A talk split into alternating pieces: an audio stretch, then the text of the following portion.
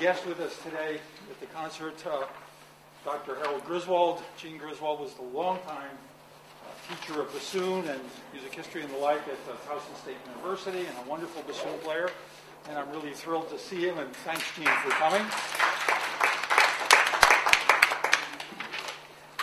The next tune is the Hindemith Kleine Kammermusik number two, normally known just as the Hindemith Quintet. I've always thought this was the best piece for quintet, period, of all of them. And really, these guys sound really good in it, and I'm a big fan of this piece. I'm going to play it, and you guys will talk about the instruments. Oh, let me just show this for some folks asked about which instrument for which, some may not know. Show the instruments as in the flute, Jared, just show your instrument.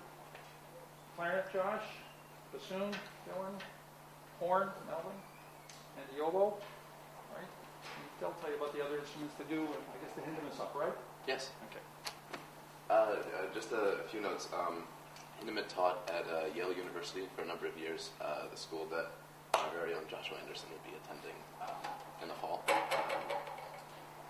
Uh, um, let's see, he was a, he was a music theorist. Uh, he wrote a book on music theory. Um, and uh, there's a story about Hindemith that he kind of, he always wore the same suit every day when he was working at Yale. And, you know, it's not that he was unkept or you know dirty or anything, but he seemed to always wear the same outfit uh, almost every day. And so, um, you know, one day one of his friends or one of his students was at his house, and the laundromat guy, you know, came to drop off his clothes, uh, and he saw you know five of the exact same suit, you know, lined up one against the other. So he found something he liked and he stuck with it. Um, I hope you guys enjoy.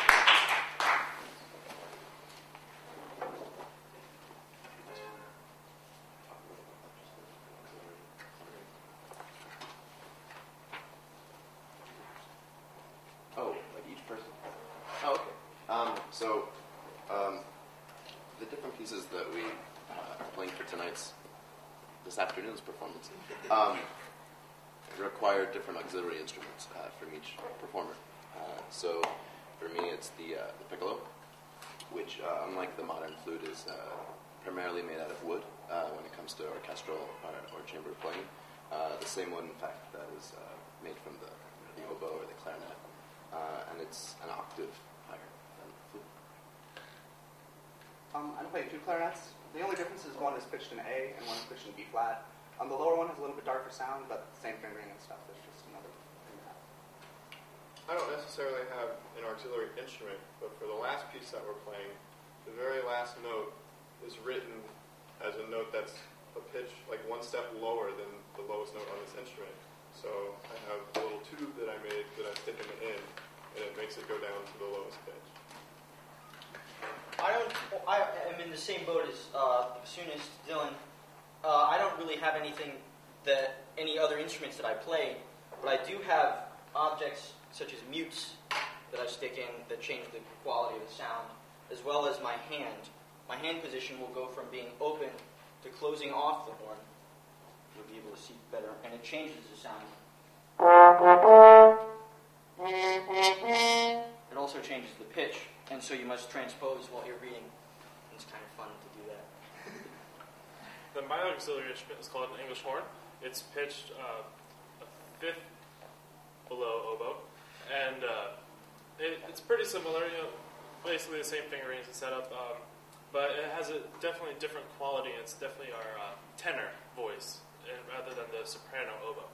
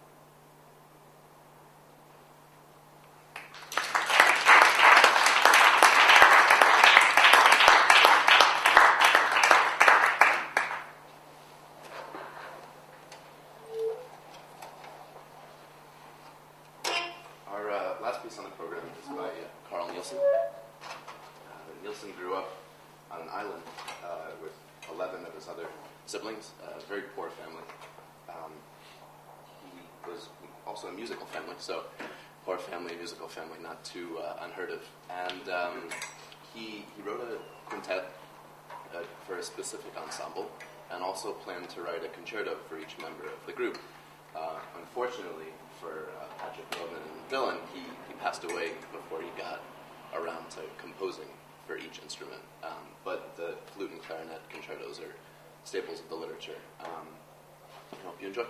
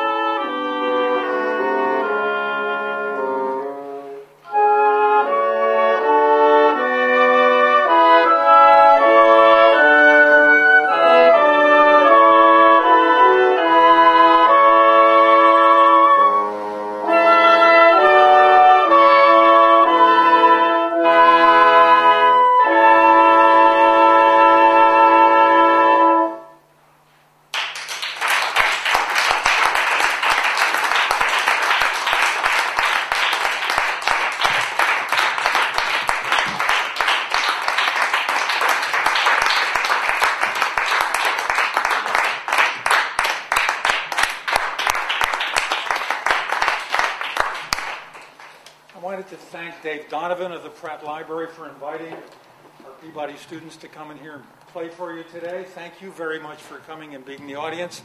And a special thanks to the five guys for a dynamite performance.